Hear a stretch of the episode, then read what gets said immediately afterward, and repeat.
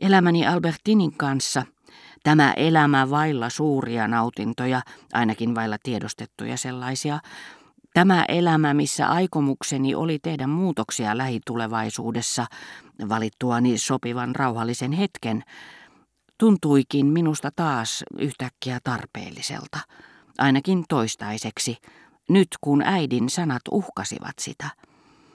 Vastasin, että ne olivat luultavasti viivästyttäneet kahdella kuukaudella päätöstä, jonka ilman niitä olisin tehnyt viimeistään viikon kuluessa – Äiti rupesi nauramaan, jotta ei pahoittaisi mieltäni, kuullessaan minkä vaikutuksen hänen neuvonsa olivat välittömästi tehneet ja lupasi, ettei enää puhuisi asiasta, jotta ei vain estäisi hyviä aikomuksiani syntymästä uudelleen. Mutta joka kerta kun äiti antoi myöten hilpeydelleen, isoäitini kuoleman jälkeen, aloitettu nauru lakkasi äkkiä – ja päättyi kärsivään ilmeeseen, miltei nyyhkäisyyn. Joko siksi, että hän kauhistui, voituaan edes hetkeksi unohtaa. Tai sitten tämä unohduksen hetki kärjisti entisestään hänen säälimätöntä suruaan. Tällä kertaa tunsin kuitenkin, että isoäitini muiston aiheuttamaan, pakkomielettä muistuttavaan murheeseen, tuli lisäksi toinen, joka liittyi minuun – siihen mitä äitini pelkäsi seuraavan suhteestani Albertiniin. Hän ei kuitenkaan tohtinut puuttua tähän suhteeseen sen takia, mitä hänelle vastikään olin sanonut. Etten erehtynyt, siitä hän ei kuitenkaan tuntunut olevan aivan varma. Hän muisti, kuinka he isoäitini kanssa eivät enää vuosikausiin olleet puhuneet työstäni ja terveemmistä elintavoista – koska väitin heidän kehoitustensa aiheuttaman mielenkuohun estävän minua niitä aloittamasta, mutta en silti heidän kuuliaisesta vaitiolostaan huolimatta ollut ottanut niitä sen vakavammin. Päivällisen jälkeen auto kävi noutamassa Albertinin. Ilta hämärsi vasta, ilma oli viileämpi, mutta helteisen päivän jälkeen me unelmoimme molemmat ennen tuntemattomista virvokkeista – Silloin näytti kuun kapea sirppi kuumeisissa silmissämme, niin kuin aikoinaan Germantin ruhtinattaren luo mennessäni, kun Albertin oli soittanut minulle. Ensin ohuelta kuorelta, sitten mehukkaalta lohkolta, jota näkymätön veitsi alkoi kuoria taivaallisesta hedelmästä. Joskus lähdin itsekin hakemaan ystävätärtäni, vähän myöhemmin kuin tavallisesti – hänen oli määrä odottaa minua Menviin kauppahallin holvikaarien edessä. En heti erottanut häntä. Pelkäsin jo, ettei hän pääsisikään tulemaan tai oli ymmärtänyt väärin. Silloin näin hänet, valkeassa sinipilkkuisessa puserossaan. Hän hyppäsi kevyesti viereeni autoon. Tavalla, joka toi mieleen lähinnä koiranpennun, eikä nuorta tyttöä. Ja niin kuin nuori narttu hän innostui hyväilemään minua niin, ettei siitä tullut loppua ollenkaan.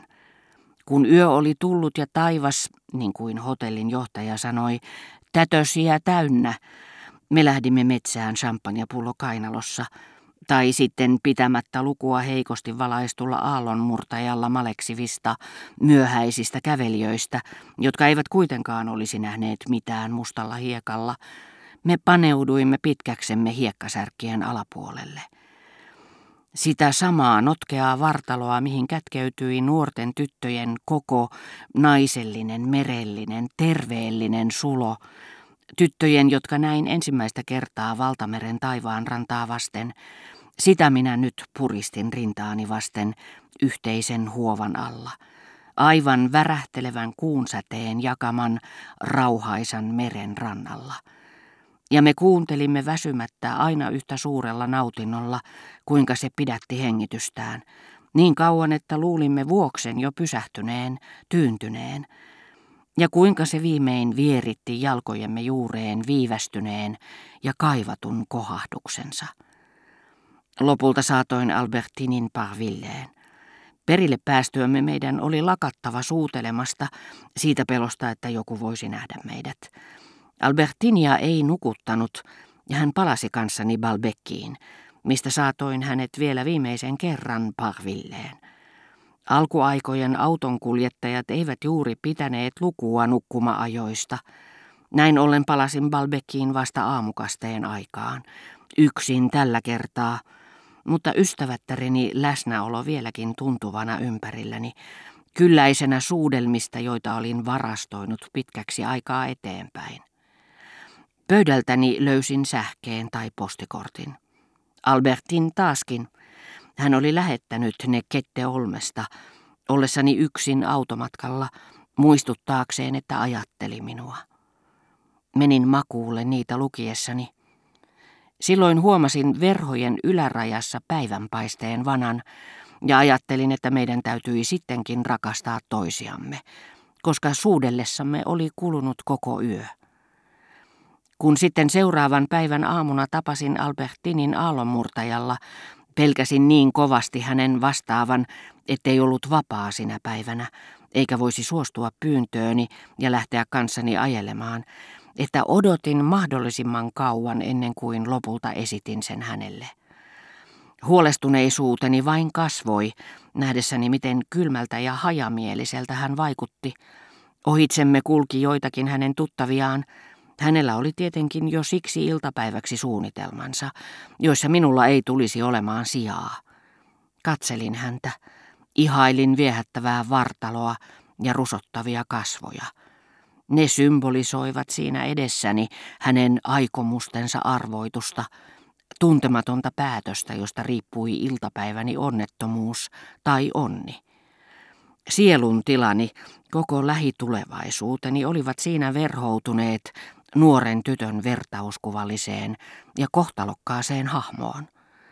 Ja kun lopulta tein päätökseni, kun niin välinpitämättömän näköisenä kuin mahdollista kysyin, lähdettekö kanssani ajelemaan nyt ja myöhemmin illalla, ja hän vastasi, mieli hyvin. Silloin koko pitkäaikaisen levottomuuteni äkillinen muuttuminen suloiseksi rauhaksi hänen rusottavissa kasvoissaan sai minut arvostamaan entistä enemmän näitä muotoja, Sainhan niitä alituiseen kiittää mielihyvästä tyyntymyksestä, jollaista tuntee ukon ilman mentyä ohitse. Toistelin, kiltti suloinen ihastuttava tyttö, vähemmän hedelmällisen kuin humalan, tuskin sen syvällisemmin kuin ystävyyden, mutta suunnattoman paljon suuremman kuin seuraelämän tuottaman innoituksen vallassa. Auton tilauksen peruutimme vain silloin, kun Verderanien luona oli päivälliset, ja niinä päivinä, jolloin Albertin ei ollut vapaa lähtemään kanssani, käytin autoa tehdäkseni tiettäväksi ystävilleni, jotka halusivat tavata minua, että pysyin Balbekissa. Sään luulle annoin luvan tulla silloin, mutta vain silloin sillä kerran kun hän oli tullut ilmoittamatta, minusta oli ollut viisaampaa luopua Albertinin seurasta, jotta tämä ei vain tapaisi häntä, jotta en vaarantaisi tyynen onnellista mielentilaa, mistä jo jonkin aikaa olin nauttinut, päästämällä mustasukkaisuuteni heräämään. Ja rauhallinen olin ollut vasta sään luun lähdettyä. Niinpä hän pitikin säntillisesti huolta, vaikka pahoillaan olikin, ettei koskaan tullut Balbekkiin, ellei saanut merkkiä minulta. Ennen vanhaan kadehtiessani hänen Germantin herttuattaren seurassa viettämiään hetkiä, minusta oli ollut niin elintärkeää saada tavata häntä,